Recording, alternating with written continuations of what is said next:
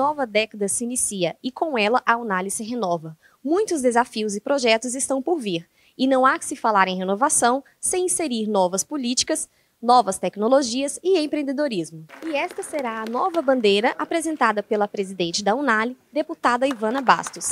A parlamentar ressaltou os eixos norteadores desta gestão. Olha, 2020 é uma nova década e aqui a nossa intenção é trabalhar juntamente com a Secretaria Nacional da Juventude, onde nós vamos trazer também a pauta do empreendedorismo.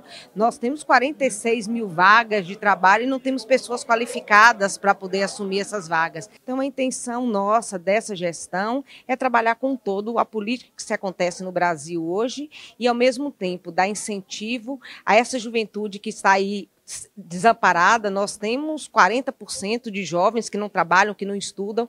Nós precisamos dar essa parcela de contribuição à sociedade. E que é preciso acreditar, acreditar que eles podem fazer a diferença desse país para que esse país seja um país cada vez melhor. O secretário-geral da entidade, deputado Rodrigo Delmasso, também destacou o trabalho que será realizado nos estados, buscando esforços mútuos para o progresso do país. Além disso, deixou um recado para a juventude. Quem não gosta de política é governado por aqueles que gostam. E muitas vezes aqueles que gostam não são aqueles que nós que nós nos sentimos representados. Então, se você quiser se sentir representado, deixe o sentimento de lado, estude um pouco, entre e participe desse processo de mudança. De Brasília, Camila Ferreira para a TV Unai.